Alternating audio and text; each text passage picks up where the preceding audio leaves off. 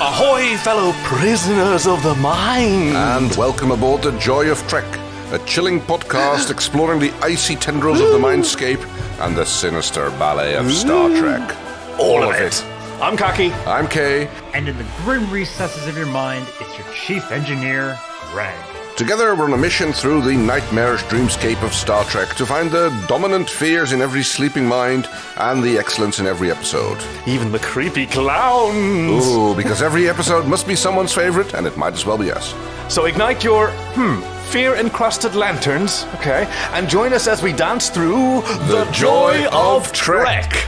Not entirely sure what I was thinking yesterday, but eh, we'd, we'd come back from an, a, a fun little evening when I decided to do this prep, and apparently fear encrusted encrusted lanterns were on my mind. Hello, everyone. Well, I don't know how and how you feel about clowns in general, so this is, uh, must have been en masse for that matter. So it must have been a bit of an uh, interesting episode. Oh, yes, because we are talking about Voyager, Season 2, Episode 23, The Thaw. It was another low-budget episode, wasn't it? Ooh, that's not something that I saw per se. Story by Richard Gaddis, uh, teleplay by Joe Manosky, and directed by Marvin V. Rush. Now, Marvin V. Rush had previously been. Uh, Oh, I want to say director of photography. I don't have it here. Chief, this is really early to call you in, but can you clarify what Marvin V. Rush had previously done on Star Trek? Absolute cocky, Marvin V. Rush was a cinematographer for Next Generation, Deep Space Nine, Voyager, the Borg Experience for Las Vegas, as well as in Star Trek Enterprise. He was also a director for The Host in Next Generation, Favorite Son, and The Thaw in Voyager, and Mirror Darkly Part 2, and Terra Prime for Star Trek Enterprise. So Rush had directed one episode before and clearly wanted to do another one, and he was really excited about this one because the Thor. Oh, let's do the Yes. synopsis because we don't do that enough. In the Thor, Voyager encounters the last survivors of a planetary disaster who have remained in suspended animation years after they should have been revived. They soon discover that the survivors are trapped within a virtual world that's being controlled by an entity known only as the Clown, who turns out to be the personification of fear, trapping the survivors and whoever else enters his world for his personal amusement. Mm. Yes. So it, there was actually quite a large set. All Um, right. Yeah, it shows. yeah. Oh, well, they actually thought it was quite a small set, relatively speaking, Hmm. considering how much they wanted to do there. But so they, they moved stuff around and made sure that the people in Yeah. the I background mean, kept. it's, it looks like fairly simple construction. You know, just brightly colored walls and everything. A couple of stages and a Barbie-esque guillotine. Yeah, yeah. Apparently, the set. Or would it be a guillotine? I think that's the French pronunciation. The English pronunciation is with a hard L. Yeah. Everybody who worked on this had a lot to say about it. And, Uh-huh. well, the, the opinions were very divided. Yeah. Like, on the one hand, in 2014, Ion 9 ranked the Thor's clown as the sixth least threatening villain of Star Trek. Hmm. But Screen Rant in 2021 ranked the Thor as the eighth scariest episode of all Star Trek and the scariest of, of Voyager itself. So I it's, guess it really depends on how it hits you, how you Yeah. feel about this kind of, you know, mental entrapment and uh, Yes. being f- uh, held up by your own failures. I mean, all right. Um, who did uh, did anybody um, suggest this episode to us? this is the first episode that we have two recommendations Oh, Ah, from. fantastic! The first one is from Tonks Moriarty. Ooh, they've all the, um, the form gives the opportunity for people to talk about themselves, so Yeah. they sort of read like dating profiles. I've got to say, we've got Tonks Moriarty. They slash them, a web developer from Leeds, the UK, involved in the local furry scene. Oh, and they say thank you three for the positive vibes and being a shining light in fandom spaces. Oh, thank you, Tonks. Oh, And they recommended the Thor, saying, quite frankly, I love malevolent clowns. Ooh, Tonks. I, mm, I don't know that we're going to be, you know, we have as much in common as maybe I previously thought. The idea something that is outwardly supposed to be joyous or happy is actually twisted and evil. This episode is so surreal and strange and weird, and it isn't afraid to be that. The fear clown establishes himself as a threat, and his interactions with Robert Picardo are fantastic. Yeah. This also reinforces a very important character trait about Janeway you don't f with her crew. yeah.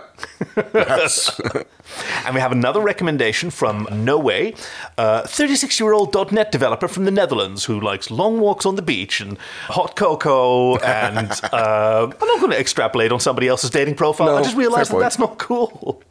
Who starts off with, I honestly don't know how this episode was received and if it received a lot of hate, but for me, it's one of my favorites in Voyager. Oh, that's awesome. The idea of having a computer make an interpretation of the subconscious fears and manifest them into a character sounds believable to me, and that this character realizes he has to keep his host alive slash scared to keep himself from fading away is also something that seems to fit. There are some scenes that are a bit weird though, like Harry growing old and young. Hedging, no way. No. That's not needed. I love the clown's interactions with the doctor as well, uh, same as Togs. First time the doctor interrupts him, Excuse me. You're not holding that properly. the second time is where the clown remarks the doc is good at bringing a party to a halt. I don't get out very much. I also don't fully understand why Janeway would program her hologram with a ha ha got you response after the people are free, but it sort of fits with Janeway since she does like winning. Yeah, true. Well, and that, to that I would say, like, it's not programmed. She's just, she literally says, I programmed to react like Janeway, and that's probably how Janeway would react. yeah. It's We've seen her do it. Yeah. And it's really, really valid.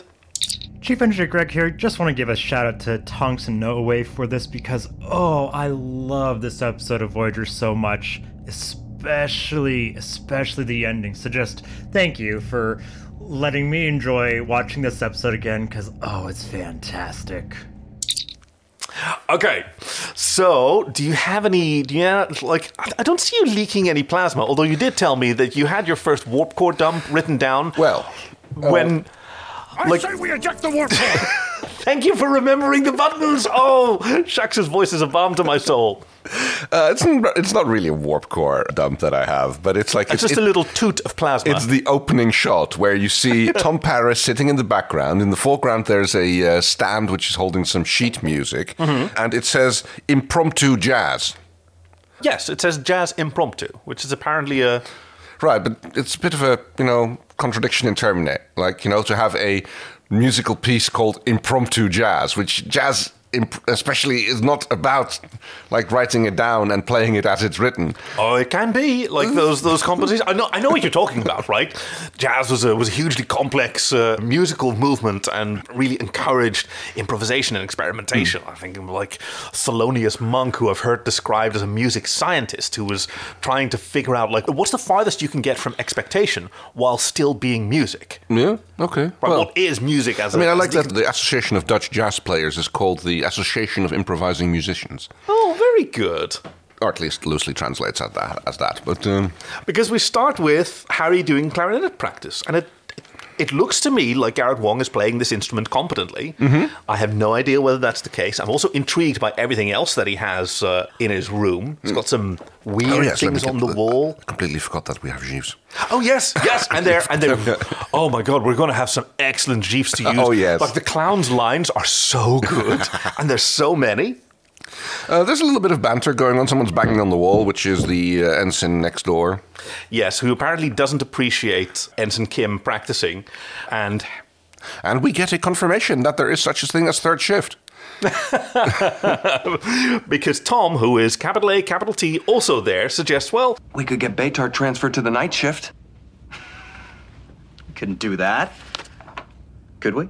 do you know this scene was filmed for a different episode? Oh. It was filmed for Death Wish, where it was cut, I presume, for time or, or tone.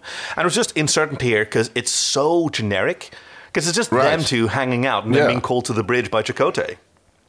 Who has found a planet, which is. Oh, we're, uh, we've got a little. Well, not a little, little warp core breach coming. Maybe a little plasma leak somewhere. That, uh, but it's coming up. Okay, I've got a question. While we're still in this scene with, uh, Yeah. with Tom and, and, Har- and Harry, what's that fucking thing on the table in front of Tom? Oh, um. It's this sort of crystal metallic it's not particular- tower. it's- It doesn't really come into focus very well. right. So it's very hard to tell. I think it's just probably Kim's hooker or something. He's got his bong. Yes, Yeah. of course. Oh wow! Why did I think of that? Yeah, of course. That's the bong. That they sort of scrounged up their replicator rations to I get was a gonna bong say, yeah, together. it's, an- oh, it's an- that's it's an, awesome. Ant- it's an Antarian hooker. Oh yes, it turns out that Harry is practicing because Susan Nickel and and he had been working on something. Yes, they were working on a like a holographic program for the orchestral movements in the dark or something. Oh, nice. And Tom is deeply envious because hey, I'm the slut. Yes, I've been trying to get into her pants for the last six months. Yeah, that's a totally cool way to talk about one of your colleagues. but aside from being horrible, yeah, he says, "Well, you know, now that you mention it, I've always wanted to learn how to play the drums. drums is perfect instrument for Tom Paris. Yeah, I can see that. Yeah. He's a total drummer. He's got that vibe." oh, none of you can keep time, but that's that's why I'd never make a great drummer. I'm rubbish at keeping time. Oh, okay. Yeah, some people are just machines. Oh, I'm thinking of one called Sugarfoot Moffat. I think. Ah, that's- yes, uh, Michael Jackson's drummer. Uh-huh. Yeah. I I forget who who it was who said it. I think it was like legendary producer Quincy Jones who said like all drummers have sort of variations and sort of like every drummer in the world has a kind of signature departure from time except for Sugarfoot. Yeah. Man's a machine. Michael Jackson himself said everybody makes mistakes except Sugar- Sugarfoot. That's the one I'm thinking of. Thank you. So regular, like loads of people think that it was a drum, computer, drum yeah. machine. Yeah, exactly. Nope. We're faced with a, a fairly generic looking planet out on the bridge. Yeah, it's just like gasgiant.jpg or something. Exactly. Neelix is on the bridge. Captain, this used to be a major trading spot. How long ago? And Neelix doing his Neelix thing where he waits, like, oh, yes, I have this useful information, waits for someone else to come up with that and go, like, yeah, that's about what I was going to say. I'd say about 19 years. Yeah, yeah. He does that a lot, I've noticed. He doesn't get anything useful to contribute this time around, which I think is a real shame. Ooh, I'm actually going to dump a little warp core. Oh, go for it. I say we eject the warp core. why this wasn't more about Neelix. I'm thinking about this right now. Neelix, of everyone on the crew, is the one who deals the most with fear. Yeah. Right? He's a, a scrappy little junker out in the galaxy. He's he's very mousy, he's very skittish. We see in his you know not excellent relationship with Kess that he's jealous, envious. Like he deals with that constantly, sometimes successfully, sometimes not. Yeah. He's an expert on the, the analysis of fear, and True. maybe we should have had more of Neelix. I guess so. One thing that I'm going to uh, say against that. No, wait. The other one, the other one.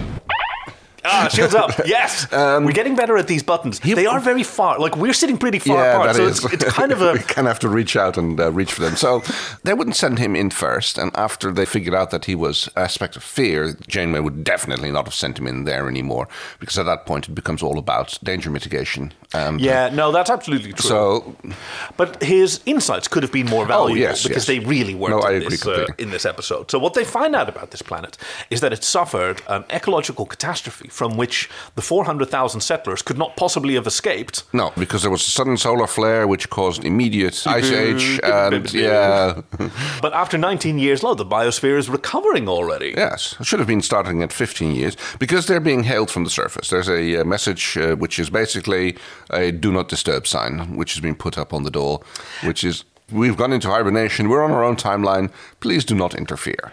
And that's Yeah. when you get the whole discussion about, like, oh, it's been 19 years, and you can almost practically see Janeway checking her watch. And I'm like, well, in that case, we are going to interfere because clearly their plan hasn't worked. Because yeah, that message was clearly intended to be, you know, triggered if anybody arrived prematurely. Yeah. Although why they rejected the offers of help, I don't know. Also, it was a trading post, so you'd expect that quite a lot of people came wandering by. Yeah, I'm kind of choosing to like accept this whole Yes, intro because the we're premise, looking to yes. get to the the interesting part. None of that is the interesting part. Uh, you know, Kim also, makes- why are there only like five survivors Yeah. out of a population of four hundred thousand, and what were they going to do to restore their settlement? It doesn't matter. Kim makes a bit of a rookie mistake because he had been scanning the planet, but he'd only been scanning the surface of the planet. And I think I've got something. 2.3 kilometers down. Extremely faint biosignatures, three humanoids. oh, you know, Oh it's- it's like- yes, yeah. I think that's fair to call it a rookie mistake. I mean, he is maybe they were in an area which was surrounded by a material that was 600 times more dense than lead. yes, but as soon as he starts looking for it, as soon as it Yeah. occurs to him, because yes, of course, if you have an ecological disaster, moving underground is a great way to protect yourself from temperature variations Hmm. and radiation and all whatnot. or glaciers moving around. You know, two kilometers down, you should be safe from most glacial movement. I like Janeway's sort of concerns because she doesn't want to make anything worse. She wants to, to, to get information. Yeah. And they settle on being able to beam up the survival pods because there's Right. stasis pods down there. Yeah, okay. I say we eject the warp core. One more. Okay. Okay. All right, so they beam up these five pods, Yeah. which are standing there in a circle, with a central computer, No external power source. no external power source, no, connections integration into- whatsoever. We, Yep. No, we're just going to like beam this thing out. We're just like going to like assume that it's not connected to anything, that it's Yeah. completely Not a autonomous massive system, that it's- infrastructure. yeah, They're also. This is Doctor Who rules. right, yeah. Right, and I think that that's something that Voyager never fully committed to. But it's such a. I I think it's like I rewatched the first episode of or first season of Voyager uh, a few years ago, and it occurred to me just how wild these stories are. Almost like golden age of science fiction, you know, paperbacks. Right, yeah. You know, really weird concepts, people aging in reverse, stuff that's not, that's really not physically possible. But who cares? What if we did it anyway? Yep, okay. And that's the sort of Doctor Who ethos as well. You know, uh, uh, uh, Yeah, I back can in the get day, behi- the, I can get the- behind that. yeah, we can all see that this is just a, a dude in uh, bubble wrap that we painted green, but we're calling him a swamp monster. Yeah. And if you buy in that he's a swamp monster, here's an awesome story about a swamp monster. Yeah, okay. That they kind of like try to let go of the hard sci-fi, which Star Trek never was, but Yeah, exactly. Yeah. It is never really, really about that. It was more like, oh, what if what if hard sci-fi was really easy to write? oh no, that's mean. That's mean. but so I kind of yeah, okay. Fine, we have a lot to accept, but we accept that because that's not what's important about this episode. yeah, We that's not what just the need story. to That's not get- what the story's about. Yeah. Exactly. The pods get beamed in, and Janeway goes to check them out with Kes and Kim. And the first person they see when they wipe the dust off the pod is the guy from the uh, transmission. Identified himself as Viorsa, and this guy is played by, pardon me for pronunciation if it's incorrect, Thomas Kopachi, who is one of a handful of actors to appear on all four of the Rick Berman era Star Trek TV spin off series. Uh, All right. He's been a Romulan, he's been a Vulcan, he's been a bunch of aliens. I think he's right up there with like J.G. Hertzler and uh, Jeffrey Combs for having played a whole bunch of different aliens. The casting in this episode, by the way, is bananas. Because oh well, how about I'll, I'll tell you about all these actors when we uh, right, come because across I'm, them. I'm most interested in the clown because he looked very familiar to me. Oh, okay. Uh, For a Yeah, moment there, I you've thought he was like, he definitely was seen like him. the, he was like the Spaniard from uh, the Princess Bride, but Oh no, that's not him, That's but Mandy no, Patinkin. yeah. Hello, my name is Inigo Montoya. No, that's not. You Spaniard. killed my father. Spaniard Prepare is the, to the die? Spaniard is Wait. the like that. I don't think the the the, the guy, uh, the poison guy. He's the, that's the Spaniard, right? Oh, is he the? Oh, oh, oh! That's Wallace Shaw. He's Grand Right. Magus Zek. yes, I know. But it's like for, for a moment I thought it was him, but it's not. You keep saying that word Spaniard. I do not think it means what, What- you think so it what is means. he called? What's the I, character I called? don't remember. I It's think the he's called- Sicilian or The something. Sicilian. That's it. Yes. Yeah, That's it. Got yes. there in the end. Close enough. You know, it's not. I'm sure Chief Greg was sitting there with his finger on the communicator. Going, "Ut, ut, ut, ut." He knows we can't hear him, but it must be so frustrating out there in the perilous mindscape or wherever he's floating around this time. I do hope he's okay. Yes. I always worry about him when I hear like where he is eventually. Like, it doesn't seem like he's got a very he, safe he does life. get around a lot. I've heard that about you, Chief. Speaking of you, I'd be interested in his dating profile. we love you, Chief. Thank you. You know, guys, teasing someone who has edit power over you and can make you say all kinds of fun things is an interesting choice. I don't know if I would make that choice myself, but you're more than welcome to do it yourself. Okay, that's Michael McKean. Right. You know him as David St. Ubbins, the rhythm guitar player from Spinal Tap. Oh wow! I've only seen that movie once, but He's been in a bunch of other Yeah. things. He's been in uh, episodes of, of X Files. You also know him from Better Call Saul. He's the older brother with the fear of electromagnetic radiation. oh right, him. Yeah. Yes. And uh, like th- his credits are too numerous to mention. Mm. He's a fantastic comedic actor and like many comedians al- also an incredible dramatic actor. Right. Knows how to show off his dark side. and apparently a long-time acquaintance of Bob Picardo, uh, who plays the Doctor. Yeah, so Oh. yeah. when they got to play together, I mean, you see the, the sort of electricity in those scenes. Yeah. So there's a bit of going on. Kim discovers that, like, oh, they're actually still alive and they're interfacing with the computer, and there's a little bit of theorizing. Years ago, Starfleet used a technology to assist deep space travel that kept the body in stasis, but provided a mental landscape to keep the mind active and alert. Yeah, because it was supposed to be a stimulating environment, but also to offer the inhabitants information about the uh, the outside world Right. so that they could decide to emerge. Yes, there was a there was a program that shows the bios situation outside, and that should give them the option to get out of there, which But then they seem, why but haven't they seem to done have rejected it. Yeah, yes. exactly. Interestingly, actually, this is one that I really want to ask the chief about. Hello, Janeway says that years ago Starfleet had a technology that that did that, that provided mental stimulation to people in long-term stasis for space travel. I don't know that we know what that is. Oh, okay. Chief Greg, what can you tell us about that? I was wondering that exact same thing myself because I was thinking, is this a just a throwaway line that writers come up with as a way to be like, oh yeah, no, I've heard of something like this, or is it like a reference back to something? As far as I can tell, it's just a throwaway line about like, oh, I've heard something about this to make yourself seem knowledgeable and that whole trope. I can't find anything more specifically about that. There's a lot of instances of stasis happening before Voyager in the timeline, but nothing with this mental landscape thing, unfortunately. God, it's going to be a long wait. it's going to be a long wait to find that out. I wonder if I should climb into a stasis pod and then just ride out mean- the next few. It'd be an interesting way to do it, though, because like usually the whole idea behind stasis is that you are in stasis, you're asleep, you don't have anything to do. In this case, they know that basically you're going into the holodeck for 19 years. Yeah, I'm yeah. not sure that's a great idea. I mean, of course, they, they, they might want to have the routine that allows them to uh, get the environmental information. That might be a good reason to do it, but it seems still seems like a yeah. A, we, a we chancy don't thing. know what what stasis technology is, or, and we or don't and we does. don't know the the psychology of these particular aliens. That might just be fine for them. Oh, yeah, that's a Yeah. good point. But yes, my first thought when uh, we had two dead and three alive was: Has there been murder most foul? on the- Yeah, in, the, in the right. Holodeck? Like, has, has there? been- Are they going to walk into a situation where there's going to be two Oh, of those yeah. people have been murdered by one or more of the other three, and we have no idea what's going on? So that was absolutely wrong. Oh, that would have been an interesting. My One. second uh, idea was like, oh, it's going to be a 19 year long orgy, which has been going on in there, and a few of them have succumbed to the uh, excitement. That seems, wow, that seems like a lot of work. Uh, nice work if you can, if you're into it, I guess. Well, it has been. It turns out a 19-year orgy of fear. yes. There's one of several conference meetings in the uh, Voyager observation lounge or conference Yeah. room with the the weird craps table that has the sort of slot down the middle and the Yeah. circ- I've never understood that table. These chairs, I also think they're weird.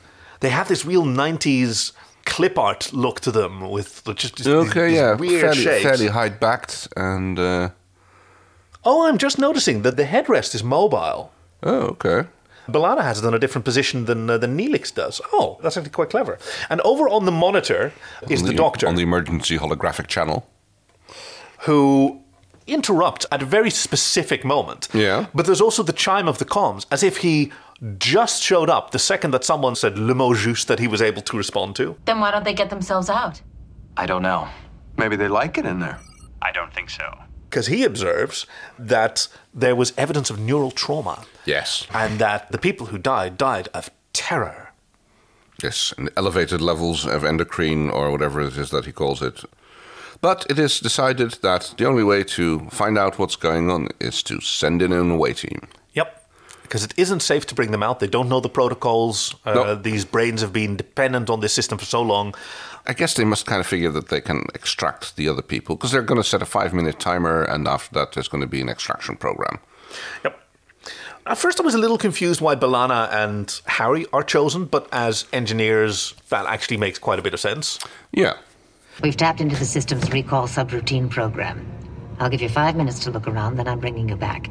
Consider this a test run. Understood. Beepity boop, and they find themselves in this weird environment. Yeah. It's like all b- bright primary colors. And yes, it looks a bit like a carnival, I suppose. Oh, reminded me a bit of the sort of free spirit colony that uh, a little bit, yeah. Loxana took Alexander to. Or a scene that you might find in the original uh, Battlestar Galactica when they're like on the uh, Oh, on a pleasure planet. on the pleasure planet or wherever it is. It's not it's not called that in that uh, time, no, it was called the planet Carillon. right? I yes, think. which Oh. where people were being like harvested for food for the lizard people underneath, wasn't it? Or am I confusing things now? I think there was something. There's a like- little like- bit of V in there. I think there was something like that going on. Yes, we get our first shot from the clown, and it's made pretty damn obvious that he is the evil guy from the look that he gets to give the camera. Yeah.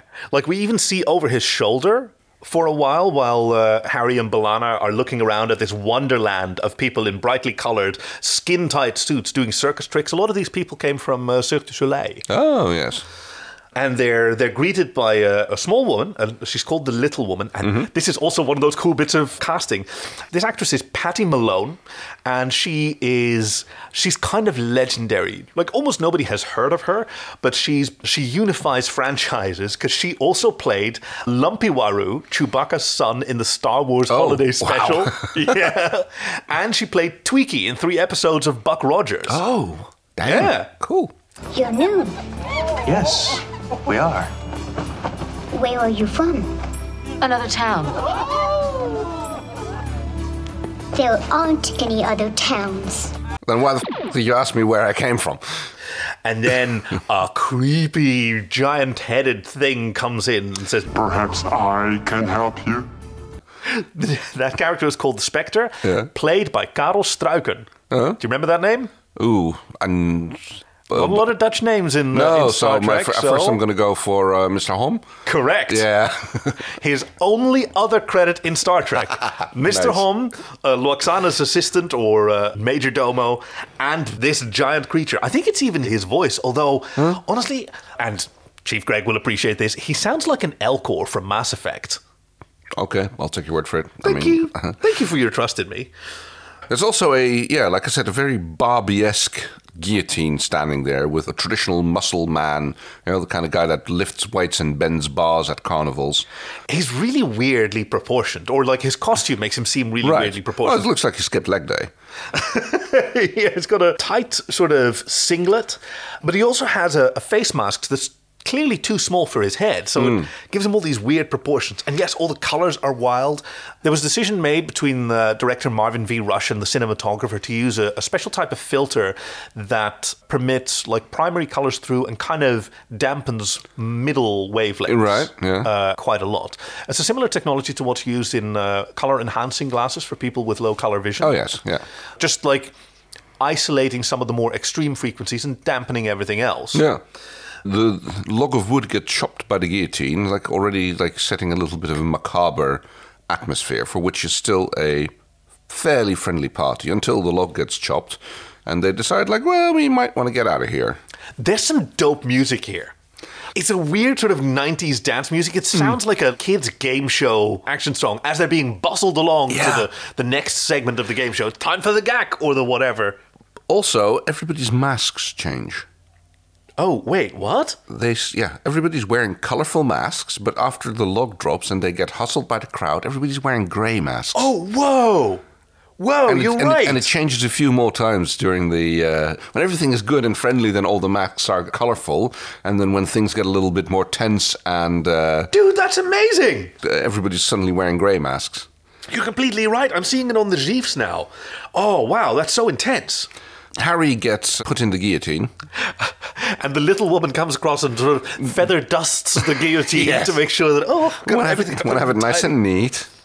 But just before the blade is dropped, our three aliens arrive, and they go like, "Stop!" Yes. They're aliens, and they won't be alone. Kill them, and their shipmates will shut down the program. Let him go. And you can see how quickly the clown's like emotions change. He's fascinating to watch. He's so responsive, sorry, reactive, I want to I want to say. But he's also very intelligent. And he has like complex mental models that he's maintaining. But he's also very vulnerable to whims. He's, he's really interesting. Michael McKean obviously does a fantastic job. He uh, shows how much he knows because, like, he addresses Bellana. You're like me. Little of this and a little of that.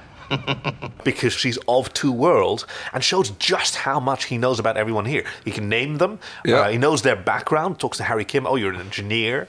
He knows what that is. he keeps chiding Kim almost about like his engineering mind and how he keeps thinking in solutions and trying to uh, fix things and uh, Oh yeah. That must be quite offensive to someone who exists as an emotion. Like, oh, you you want to live in a world without me in it. There's a bit of a component of inside out, right? oh yes absolutely Well, I've, the I've actually got it, fantastic Pixar I've film. actually got that written down what if feelings had feelings Oh, You know? yes. Now I'm really curious about these other beings. Uh, uh, let's take a little moment to sort of speculate on that because it seems like fear is the only real uh, sort of entity here, almost like the other, you know, his friends and the dancers and those performers are like reflections of him. What do you what do you think they are? Okay, I think that this is the party department of the original simulation where they were just going to have a nice little relaxed, you know, party for about 15 years while the environment was uh, regulating themselves. oh, you think there's more environments in the um, There uh, might be. Right. It would make sense that there's more than just this one room. You'd hope, yeah. Yeah. Well, basically, what happened, as I understand it, their fears of outside world might not come back, that they might not survive the freeze drying process, that got manifested by the feedback loop built into the system and created this persona. Yes. Who then started taking over because you know that's what fear does. They basically they got captured by their own fear. They got paralyzed by fear. I think that's really valid. Yeah, because they've had no external stimulus, and without like experience, you can't really overcome fear. No, well, yeah. I mean, one, once you get paralyzed by it, yeah, you need something to snap you out of it. Yeah, or, Uh, or or, like just the experience of doing the thing that you're afraid of anyway, and then you learn more about the world. But and then that's impossible to do here because fear Yeah. controls the environment, and that's why, yeah, he, he starts with like sh- demonstrating the chop block, and willing, he's perfectly willing to kill Kim immediately in order to like increase his hold over presumably Balana and the others as well. I need you guys, yes, but I'm not above killing one or two of you. because that's what we learn. His existence, everyone's existence in this environment, all these virtual beings, depends on someone being there to experience it. Yes, it has to be a brain in the feedback loop. Yep. It has to be a living brain. It can't be artificial. Well, it could probably be, but it wouldn't be the same. I think that's based on knowledge that uh, Vyorsa has as one of the uh, the people who created this computer system, because that's what makes fear so so insidious. Or the clown in this case, he actually has access to everybody's brain. There's a few minutes delay. Yes, but which I thought was eventually, once interesting once it plot gets twist. uh, signaled in, then there's a uh, yeah, you can kind of read their minds. Yep, he has so much knowledge. He has so much insight, but. I really like this concept. That's just a few minutes delay before he can actually know what someone was uh, was thinking live. Yeah. Um, Beep boop, wake up call, five minute timer's up. Yeah, and Harry and Balana go, well, Time to go. time to go. And the clowns, he does this thing where he faces away from them and then makes a threat. If you leave, one of them will die. One of them will die. Try it and see. If you leave, yeah, he dies. And you can see that the person that he's pointing at goes, "Oh shit." I should have I should have known that this was going to happen when I realized I had the lowest billing out of all the guest actors. oh, and the worst wig. I, I've just got these bangs hanging off the side of my face. I mean, he's all right, I guess. Is he the one? Who, no, he's not the one who dies in the end. So Isn't he? no, no, he's, it's it's it's Videla. Oh or, yeah, uh, who yeah, gets, yeah. uh, Vyorsa, yeah, you're Vyorsa, right. that's the one. Ooh, I wonder how many times Thomas Capacci has died in Star Trek. Chief. of the seven characters in which Thomas Capacci has played, four of them have died. So he does not have a very good track record as- when it comes to, you know, living through his appearances. Thank you. The bodies are returning to stasis condition, Captain. Someone is terminating the recall command from inside the system. Yeah, Kess is there in her capacity as a nurse, because this was before the doctor was able to freely move around the ship. Uh, she's got a lovely outfit on. She's got a sort of like a velour overdress and a shirt, and she's making observations. Oh, they're in trouble, but they're kind of stuck in there. Kim is very confident, but he's just on the cusp of actually being able to influence the clown. Trying to get the better of me? Trying to trick me? I know everything you know, Harry Kim. I know how much you miss Libby. I know how you can never hit that G sharp in the Mozart concerto. Do you think I don't know you're trying to defeat me? He's always had this interesting sort of combination of not being very experienced, but he is a, a fully trained Starfleet officer. You know, he's department head as an ensign, so he's no rookie. The clown goes off to a little huddle with his friends, which he does quite cutely by not, not- not really teleporting, but doing this like off camera and suddenly somewhere else thing. Yes, the camera moves, and there he is with his friends, and they they do this beautiful mime where they sort of look at Harry and Balana, turn away, glance at them again, and then huddle. It's such a good leaf. And our heroes huddle with their fellow prisoners, and they learn a lot of information. Who wished him up? It happened over months without our even realizing it. All of us had fears about survival, recovery. We never anticipated the computer would manifest those fears into him. The clown returns and tells them that Balana is the one who's going to be let out in order to communicate his demands to Janeway. Because Harry is Janeway's favorite, and she won't let him come to harm. So I guess that must be Kim thinking that that's the case. I mean, it's it's true. It really is Oh, true. Yes, but like I mean, it must be some some shared knowledge belief between Balana and Harry that that's the case. Because that's the only Yeah. information. That's the only information the clown has. It goes unspoken. Yeah. like you don't see Balana going, wait, what the? F- hold on. It's like those masked intruders who come barging in and like tell them that to like uh, grab mom and the kids and then tell them, okay, which one are we going to? uh, We're going to kill one of your kids. You tell us which one. Wait, And hold then- on. How is that the same? And then at the end, finally, mom picks one, and then it's like stop, and they go like, "All right, well, now you know that thing," and you tell the kid like, "Now we know who the favorite one is," and then they leave again. Oh, Whoa! What? I think it's some sort of co- weird uh, dark comedy sketch or something. It's, Oh, okay. Whew. A lot of nightmares coming out of here. well, that's what the episode's about, isn't it? It's about fear. yeah. So now there's another conference. Do you notice how the conferences get increasingly darker? Oh, lighted wise. Yeah, yeah. yeah. Now it's kind of muted because they realize that they're dealing with fear, and now they start really philosophizing. And this is where I was disappointed that Neelix only gets to give some pretty poor advice, like Maybe we should try to make them laugh. A good joke just uh, seems to make f- a fear dissolve. Well, it does in me, anyway. and they completely ignore him and just and just move on. It's interesting that Janeway has some observations. Like fear is not a bad thing. Like it tells us our limits. Yeah. Makes us alert. It does things like, ooh, I'm actually comparing it to an episode of Enterprise that we watched recently where red alert was introduced as Mm-hmm. Yeah. a, a sort of rapid response on like warming up systems. Being afraid, like it gets your heart pumping, gets your blood oxygenated so that when you need to run, Yep. you're already in like You're a high prepped, performance yep. state. This was from Marvin Rush. He uh, gave some notes to Joe Manosky that there ought to be some mention that fear is, is, is actually pretty healthy. Fear is the mind killer. Well, okay, if we go to Dune. uh, and then I think immediately about my favorite line. I think it's from Children of Dune, where Paul Atreides' children, yeah, uh, strap in everybody, this is one of those ones, are with their grandmother, the lady Jessica, who's worrying about something. And his children are kind of cheeky. Yeah. And they look at the grandmother and whisper to each other, oh, I think she's about to let fear pass over her and through her. So the decision is we're going to negotiate with him on the sort of absolute basis, on the thing that he needs is his survival. The negotiation is going to be based on that. This comes after some taunting, because the clown is kind of fixated on Harry Yeah. who refuses to be cowed. He's got that young officer courage, which he just he really can't stand, and he really wants to undermine because he knows that there's some insecurity lurking underneath.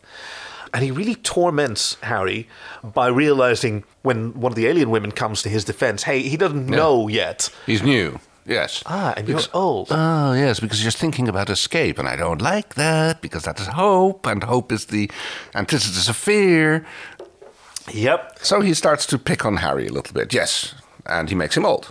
very successful old person makeup, I think. I wonder for these if the makeup artists use like photos of actors' ancestors Yeah, could be, yeah. as inspiration, but yeah, he looks like a very convincing older Asian gentleman. Right. Yes, I know how you hate to feel like the baby on the crew.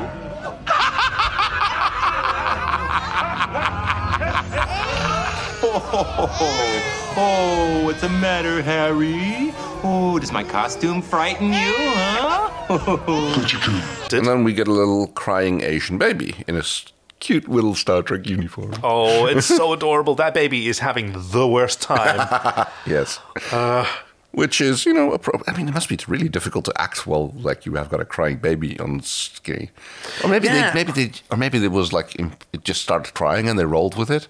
You know, I wonder if it's actually Michael McKean holding this baby. I think so. Because sometimes, you know, you can have like the parent or the caregiver like in the makeup. Yeah, I was going to say, or, or you- I mean, in this case, it would be easy enough to like put the parent or the caregiver in one of the costumes, and, like you know, just get them in one of the party people costumes and have them standing right there Maybe next not to the it. specter, the giant Well, maybe not monster-headed that that's one, no, looming no. over that I really wouldn't have enjoyed. I wonder if this uh, this this person, this baby must be an adult by now. Whether Yes. they remember this particular day. Probably not. I mean, Ugh. kid babies don't remember things like that. There's Anything, one yeah. moment where he goes, you know, he, he goes the whoops a daisy game where he's bumps this baby up and down, and there's one shot where he throws him way up in the air, which I sincerely hope is a puppet. Yeah. The things I do for you boys because I did go back to listen through the Delta Flyers, which is Harry and Kim's actors, Robert Duncan McNeil and Garrett Wong, talking about all these episodes of Voyager, and they had Marvin Rush on for this episode of the podcast. So I can tell you, it's not a real baby. Marvin wanted to throw the real baby up in the air, but they did not let him do that. But yes, it is a puppet that was made by prop master Alan Sims. And boy, can I just tell you, it works in motion, but if you're just looking at it, it it's it is more nightmare fuel than the clown. Go to Memory Alpha and look up the Thaw and just scroll down to props, makeup, and sets and see this terrifying picture of this baby prop they made for it because it's just, it's really unnerving. But it works in motion. But his torment of Harry Kim, like, first of all, it continues with a big long speech that he holds with Kim and a little walk and talk, Yeah. while there's this wonderful sort of ribbon dance being done behind them. Yes. That's just absolutely captivating. There's also a fire-breathing mask behind him, which almost catches fire when it uh, uh, starts up. Oh, yikes. You can see that it's actually kind of like not just coming out of its mouth as it does later on, but it's actually Oh, I see what you it's mean. Covering, it's covering on the there. The mask is actually burning. It's like okay, bit of And fuel we must have keep on- spilled out. Yeah, We keep on filming. Yep. Yeah. Nobody said cut yet. It's like While, yes, while one of these masked characters is on fire in the background and tells a terrible story about a time in Harry's life when he wandered away from his parents while visiting some. a hospital. Yeah. And he wandered around and he saw things that he shouldn't, and picking a little at the scabs of a bit of a childhood trauma there. Yeah, and you see Harry's like resolve is rapidly deteriorating. It's breaking down as he's being strapped to this uh, table. He seems entirely powerless to uh, to help himself.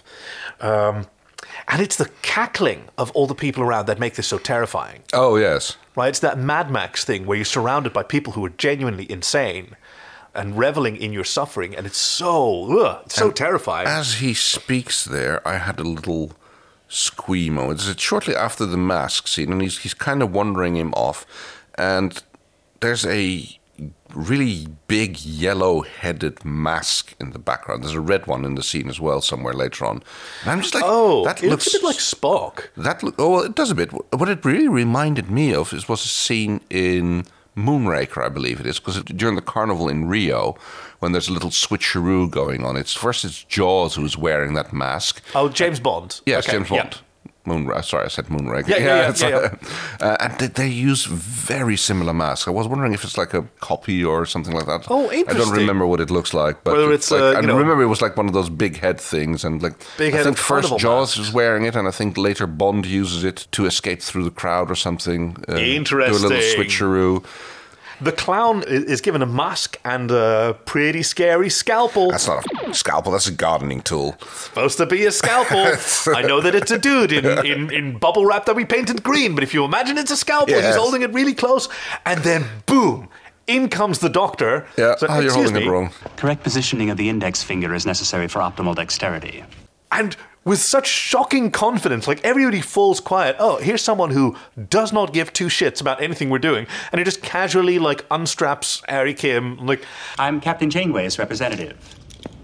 I'm here to negotiate with you. and the clown goes, "Well, hold on, I can't read you." Yes, well, I have a very trustworthy face, says the doctor. We would provide continuing input from a simulated brain, a computer model that would generate. Simulated brain? Simulated? I myself have a comparable. It won't work. It's a lie. Tell him, Harry. And he even brings Vyorsa up there. No, I, I have this knowledge from your brain. You tell him. And Vyorsa says, yeah, well, no, it might be possible with a slight recalibration of the positronic, of the optronic, optronic pathways, yes. Yeah, exactly. No, you're lying. And he tosses him away. So that's not going to be an option. He makes it very clear. The doctor makes it very clear to the clown, hey, Janeway doesn't around. No. You've And got to she- take her seriously because she's, out there. She's got her hand on the off switch, and he goes, "Ah, she would never kill her own crew." And Harry is like, "I'd rather die than live here," and she knows that, and yeah, and then you know, the clown knows that because he knows that, like you know, Jane will do everything she can, but she's not going to leave them in this situation. Yes, she'll do anything for her crew, but she won't do that. Now go away and tell your Captain Janeway I'm disappointed. I expected more from her. If we could go just. Go away! And now we see them conversing in sickbay, where the doctor's being debriefed. Janeway's there, Chakotay's there, Balana's there, and, uh, and Tuvok's there. And they're starting to home in a little bit more on yes, the that he is the aspect of fear. Yes, he's uh, unpredictable, inconsistent, everything you'd expect from fear. They talk about how their initial offer for an artificial brain was rejected, and Balana sort of points out, well, what he said about like recalibrating the optronic pathways, Yeah. it doesn't make any sense. And then Tuvok goes, well, then why did he say it? Yeah, there must be something else going on here. And there's technobabble, technobabble, plan is formed to instead of taking them out of the environment is to take the environment out of them And why did he not notice that Viorsa was conveying this information? They go, well, it must be because he was like distracted by too many other things. So Yeah. then these kind of deceptions. technically he knows it he has this information but if he's not focusing on it he has to realize that he needs to dig something for it it's like computers like all, all knowing but not necessarily all reacting it's not oh yeah, yeah, it's yeah. not you have a certain amount of the- concentration. so that you om- have to- omniscient but not on well whatever you know what i mean No, we'll get there. Yeah. Yeah. Uh, more fire breathing in this world where where the clown is having a sock. Yes. he goes, I'm in a bad mood. you put me in a bad mood Uh. the little wo- woman tells him, Don't be a poop. yes which, which is a sheaf that I'm going to be using a lot, let me tell you. I'm feeling sorry for myself. Well, take it out on them then. Oh, that's a great idea. Let's go do that. Let's go play the insect game. Yeah, whatever that is. You can see him like walking up and like snatching at the air like he's trying to grab bugs out of the air or something. And once again, his fun is spoiled by the appearance of the, Of the doctor, doctor. who goes, It me again. Hello. Hey, oh, yes, we are here to negotiate once more. We are going to give you a cloaking device, which is it's a red herring, of course. Of course. But yes. I'm talking about a device that would shield you from being detected by any other interstellar visitors. Occasionally getting fresh meat should be attractive to him, You'd but think he so, yeah. really has no way to trap people in the system. They have to voluntarily hook themselves Come up. in, yes. And they could easily turn it off. So, yeah, for him, it's quite attractive to be concealed, but it is a ruse. And meanwhile, Balana is out there, like, wedging open a panel and looking at, oh, there's 40 optronic pathways. Yes, I was going to take about two minutes, which is about right considering how quickly she manages to uh, disable them at first. And she takes out her sonic screwdriver and she Yeah. starts like reversing the polarity of the neutron flow on a conveniently numbered set of colored lights. And as the discussions inside are continuing, you see people just like slowly disappearing from the background. I had a hard time seeing it. I heard it happening. And I Oh. knew it was happening. Yeah, yeah. Right? I could tell that like people should be removing, but I couldn't quite no, see yeah, them you vanish. could, you, yeah, you could actually, you could, you could, you could keep a close eye on the background, and you can, uh, you could see that happen. Until there were very few left, and Yeah. then suddenly the clown notices. You tricked me! It's an attack! It's an attack! Red alert! Red alert! And he retaliates very extremely by taking Viorsa, whom he blames for conveying this information. Well, I g- I guess he figures out like, and now, now that he looks into it, he he starts to realize what's going on. brings out Barbie's first guillotine. Yep. Straps him in it, and this was really hard to watch. Like all this screaming and laughing and the terror. Mm. Do you remember this episode from your? Pre- I don't think I made it this far. Really, it's only season two. Yeah, end of it though. Okay. Yeah. Uh, was that your your Voyager voyage? I don't re- recall how much Voyager I was was watching it. Like, I, okay, as I seem to recall, was that DS Nine? I mean, at the time it was airing. When, when did it start airing? Started in '95, so this would have Mm-hmm. been coming out in yeah, I wa- I wa- 96, I was, that was 97. around a period that I stopped watching a lot less live TV. Yeah. And, and there was the issue with, of course, episodes and hiatuses and uh, stuff like that. Yeah, it was airing on the BBC. I seem to Yeah, I mean, I had access to the BBC.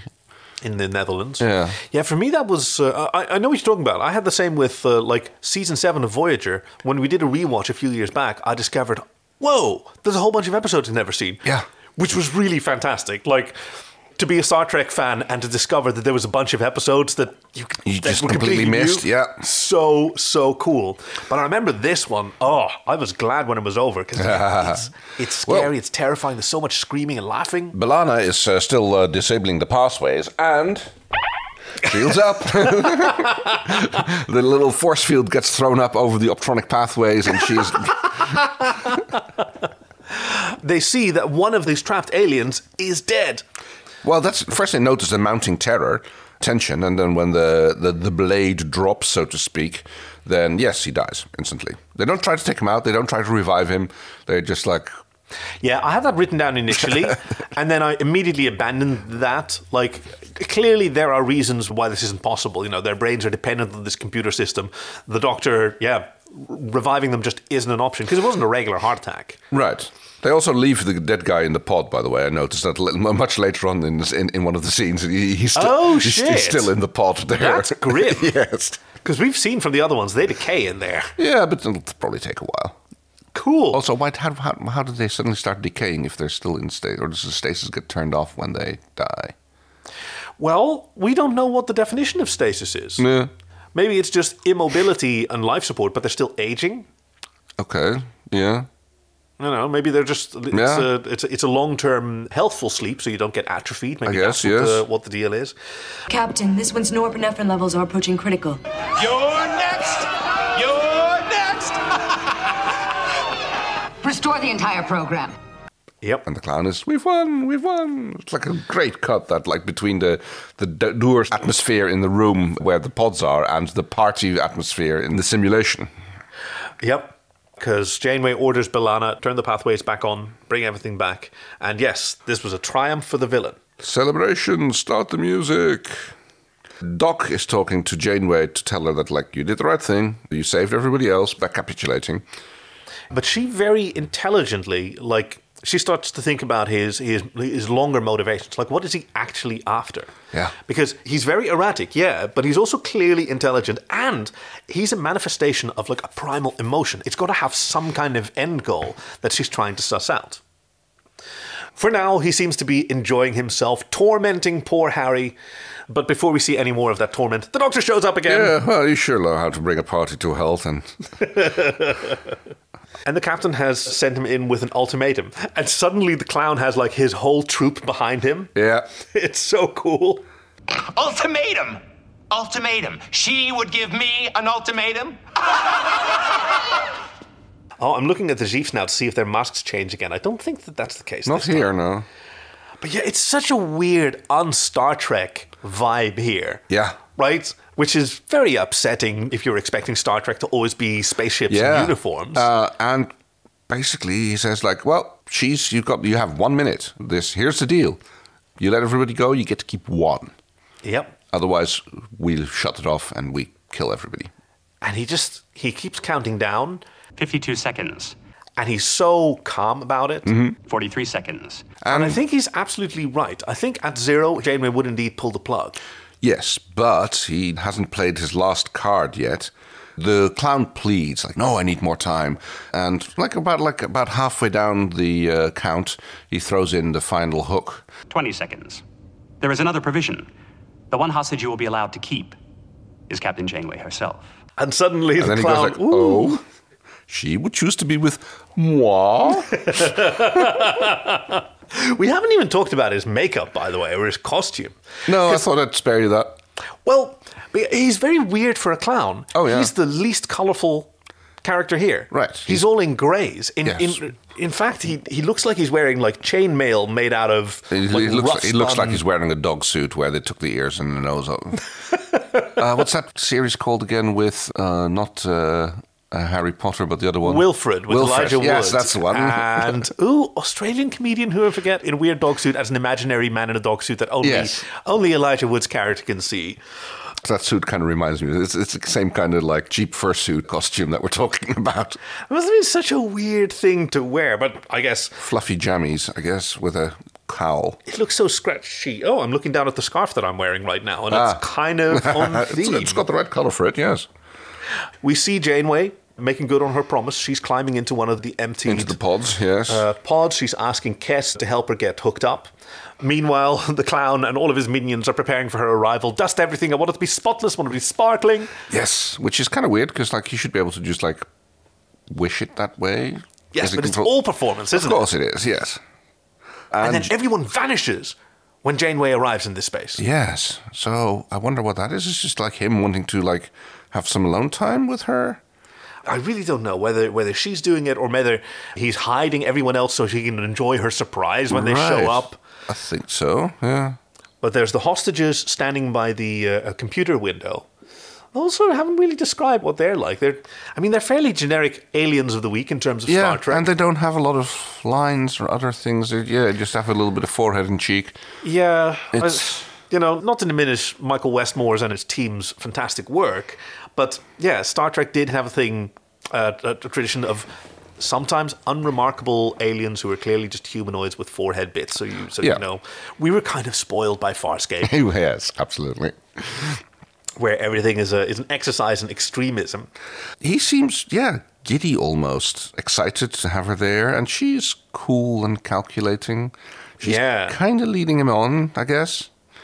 Because he's anticipating the moment that he's going to have power over her, but Yeah. that's going to take a few minutes before he can uh, Click into gain her access to brain, brain, yes, and for the time being, he has to take her words at face value. I've known fear. It's a very healthy thing most of the time.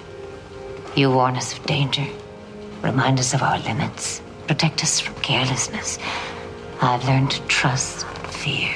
And he's like, Finally, someone who appreciates me. Am I blushing? Yeah. Because she, yeah, this, this sort of builds on the conversation that she had with uh, the, the doctor, where she asked rhetorically, like, why do people like pursue fear? Why do they do holodeck programs? why do for kids safety still side?" ride roller coasters in this day and age? Yeah, yeah. After all, the kind of judgmental. yeah. And the doctor correctly points out it, it allows us to experience the boundaries of our sensory world. And Mm. yeah, playing with fear is exciting. Yeah. Right? It's the most excitement that you can have, and it's thrilling. Especially when you know you can come back from it. There's a relief. Yes, Kim and the other two get to leave. Body temperature is starting to normalize, coming up, and they will be out in 10 minutes. And now she springs her trick. I've been programmed to respond to you as Catherine Janeway would. I feel you. You- You're on the system. She is on the system, yes, but not in stasis. So my brain's hooked up, so you can feel it and taste it. Taste those delicious brain meats. but she's not dependent on the system. Yeah. And so there's actually nothing hooked up to the system except for this artificial construct that doesn't sustain it. Nope. And you can see the lights going down. And oh, the, the cloud is so sad. And there's this twirly sort of painted thing in the background that's turning around, uh, spinning behind him as he's sort of realizing that his world is deteriorating. Oh, yes, yeah, yeah, I see what you mean. I read about the uh, construction of this set uh, required so much painting that the painting crew had to work all through the last weekend of January, thereby missing the Super, the Super Bowl. Oh, wow. Oh. And there was a photo taken to commemorate like this momentous effort, which was like all the painters. I think they were lying on the floor with like their heads forming a circle and holding hands. Aw. yeah, that is their trophy for really a phenomenal job. This whole set's amazing. Yeah. Janeway comes out with a great line that You know as well as I do that fear only exists for one purpose to be conquered. And that's really insightful. Because, yeah, that is the sort of mortal experience. You're supposed to be afraed of things. Yeah. And, And then then you're give supposed- that fear a place. Yeah. And to act in spite of it, to act sensibly. You know, you don't have to do the thing that you're afraid of. Not doing the thing that you're afraid of can be very sensible.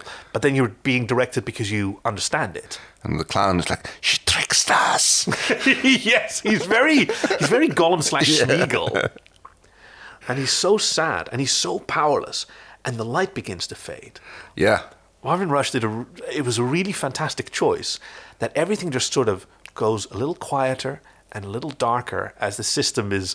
You know, it's like how uh, nine thousand. You know, my my mind is going. I Yeah. can feel it. But also, how is his comment like? Is, isn't that why you allowed her to, to, you know, because you know you're supposed to be defeated? Which I don't think so, because you know, it oh, was. but that's that's her hypothesis that fear also needs to be overcome. That consciously or unconsciously, he actually wanted to be defeated, and Mm. he created opportunities to be defeated. Okay, perhaps. Like the very fact that he made these threats and he didn't like really negotiate toward a compromise. Well, he was very controlling. It's like, no, I want more. Like, I need, Exactly. like, I need because, and uh, I kind of thought that was because, like, you know, he know- he doesn't know when one of them dies. He needs to like have as many hostages as he can in order to ensure his own continuation. Yeah. And he's certainly not going to go on his own accord. No, absolutely. But I did, did love that comment that uh, he makes right at the end. It was very un-Starfleet of her. Starfleet captains don't easily succumb to fear. Oh, that was very good. But yes, all fear eventually vanishes, and that is. And he says, "I'm afraid." Oh, And that's a fade out. Drat is such a great way to end this. Well, this Drat. episode Yeah. is amazing. and it's a fantastic fade out. It's just like it fades to black. That's it. Yeah. Nothing. No congratulatory. Oh, you're sitting right. around in the in, in Voyager. No, this is it. It's like a fade out and end of the episode. Oh. Oh, okay. Well, uh, uh, that sort of gets me to my, my deleted scene. Oh, okay. Which is not a funny joke. No. It's maybe they filmed like an ending to this, or maybe they wrote an ending to this, you know, a come down where they all get to congratulate each other and recover and not like reflect on this and Yeah. realize this is completely superfluous. Cut that, grab that completely superfluous opening scene from another episode just Mhm. to pad it. Like that would have been a great choice. Okay. I don't think that's the case though. No. Okay. Well, my deleted scene is a little bit more lighthearted because Oh, I- yes. You're ima- we have to explain it because Oh, it's yes. accessible to new people. Right, yes, we have. A, we always have a uh, imaginary scene, some a scene that ended up on the cutting room floor, which was uh, not included in the episode. Mine is that on the uh, soundstage next door, they were filming Spartacus, Blood and Sand, and that they got like those extras in to have the uh, the opening scene where Kim and uh, Balana are first working walking into the. Uh, Oh wow! Interesting time warp there. I Well, think there's a, you know. I think there's a time difference. No, multiple decades of time difference between Star Trek Voyager and as our maybe friend. fifteen years or something. Like that was around 2010, wasn't it? Mm, yeah, thereabouts. Yeah, so about 15 Uh, Or years, as yeah. I've heard um, it called, Spartacus Blood and Spunk. Yes, I wasn't going to go there, but if you're going to. oh, that's a good one. But yes, lovely episode. I agree completely with uh, you know the- if you if you even if, if if you either hate or love mad clowns, then this is a s- very strong episode. Yeah, yeah. I, I- I really appreciate the insights of uh, Noe and Tonks, where the creation of this as a villain, because he's he's existentially threatened by Oh, safety. Yes. Right, by people being safe is an existential threat to him, and it's completely rational for him to resist. And as Tonks pointed out, this episode is so surreal and strange, and it's not afraid to be that. I love it. Uh, I've really come around on this episode since first watching it and being made super uncomfortable by how far it diverges from the sort of format and formula of Star Trek. And yeah, I kind of like that it's such a big swing. Yeah, and I have to disagree with IO9 as like the sixth least threatening villain of Star Trek. Oh no. Exactly, because he's he's malevolent and terrifying in a way that the, we all know none of the main crew are going to die in regular Right. episodes of Star Yeah. Trek, right?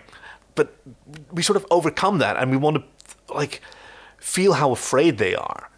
And I genuinely feel these people were afraid of the clown. Yeah. As for like production, like you okay, so you mentioned that the my first thought like oh this was like a cheap episode because it takes place on two existing sets on Voyager. Yeah. And they just needed this one stage painted up garishly, but apparently there was so much painting to do that it took the painting crew out uh, quite uh, Yeah, I a lot. mean, so I mean, like my it's first impression pretty was big. like it's yeah, it's a simple episode. I I mean, you have All those yeah, props, all those costumes. Well, that's a lot of thing. Yeah, like a lot of people. That that probably took a lot of uh, work to get doing this. There's a lot of people who are just like yeah, performing like dancing with trained circus balls, ribbons. performers. Yes. Then you also hire like their, On the uh, other hand, their you can choreographers. just, yeah. On the other hand, you can just like tell them like put them up in costumes and just like just go practice, like do pretty things, and Oh, I think you'd want like someone with experience in uh, Right, uh, yes. to, to, to, to, to organize that because they've got a you know they've got fire safety to deal with, and yes, Yeah. all those performers know all that as well. there needs to be blocking, th- yeah, to, Oh. Exactly. to make sure that it like uh, it, it's a visual appealing uh, total that you get. Yep. And props to the uh, fire breather who just kept going with his mask on fire in the background, and nobody. Uh, Might not be the first time. prob- no, odds are yes. and presumably, like someone who does those kind of performances knows what's safe yeah. and what to do. And oh, oh, oh, K, K, K. Do you remember how like we've been looking for a new ending segment? I was suddenly thinking of Yes. remember that new sound you were looking for. I've had an idea. Okay, bring it. I'm going to give you a little taste of an episode that I've picked for next week. Okay. And I'm going to give you some clues and see if you can get it. And it'll be a little little game, little game. Okay, that people bring can it play on. at home. Yeah. And here's the thing, because at the end of the uh, out credits, Chief Engineer Greg always tells people, you know, Which what is the next- next, episode is. Right. But you, if you I don't, don't get to, then you're not going to find out. Okay. All right. So Yeah. there's a there's a little element Sure. of risk. Yeah, hit And it. then next week you can pick the one after that, and you can give me some clues and see if we can get that. How yeah. about that? Yeah, that sounds great. All right. So here's a selection of lines Okay. from the episode that we're, g- we're doing next week. Yeah. Mm-hmm. The first one is by data. So it's next generation. Yeah. Sir, the purpose of this gathering confuses me. Okay. Mm, fairly generic. Yeah. Okay. Next one. Yeah. Riker says, Data, something's got me! Oh. Oh. Okay. Yeah. Still not there. No. no. Okay. Next one is from data. I think you should be destroyed. Oh. It's a good line, right? Yeah. Oh, that sounds like you can, could say something to a villain or something. Right. It's got me. Uh, okay. Going. We've got, uh, we've got three more. Worf says, I will do my best, sir. that could be any episode. okay, fine. Liar. Uh, uh, Deanna says, Liar! Oh. Oh. Is it a Q episode? ooh, good guess, but I'm, no, I can see why. Okay. and here's the last one, which is probably like your best shot. I would guess that death is no longer sufficient to alleviate its boredom. Oh. It's, yeah, it so- sounds like another powerful alien episode. Uh, Yes, yes. Is it? Is it the? Oh, is it the episode where Tasha Yar dies? Yes! yes, dude, you nailed it! Skin of Evil! Oh, well done, Kay! Oh, thank you. Yeah. Recommended by our friend Mark Nixon from the Shadows at the Door podcast. We'll hear his recommendation next time around. Yes, it absolutely was. And here, just as an extra treat, because this is the secret second component of this segment, Yeah. let's hear those lines in order. Sir, the purpose of this gathering confuses me. Data, something's got me. I think you should be destroyed. I will do my best, sir. Liar! I would guess that death is no longer sufficient to alleviate its boredom. Fantastic. And with that, let's make like Beverly and, sir, leave. I'm I've leaving- leave Starfleet. That's No, what we'll wait. work on it. I, I'm. I'm leaving Where's the Starfleet. microphone? Engage. No, oh, we're gonna have to figure out how to do that. Maybe we should have. Oh. We hope you've enjoyed this week's episode with friends Kay and Kaki, production and editing by Chief Engineer Greg, and music by Fox Amore. Like Kaki said, join us next time for Next Generation Season 1, Episode 23, Skin of Evil.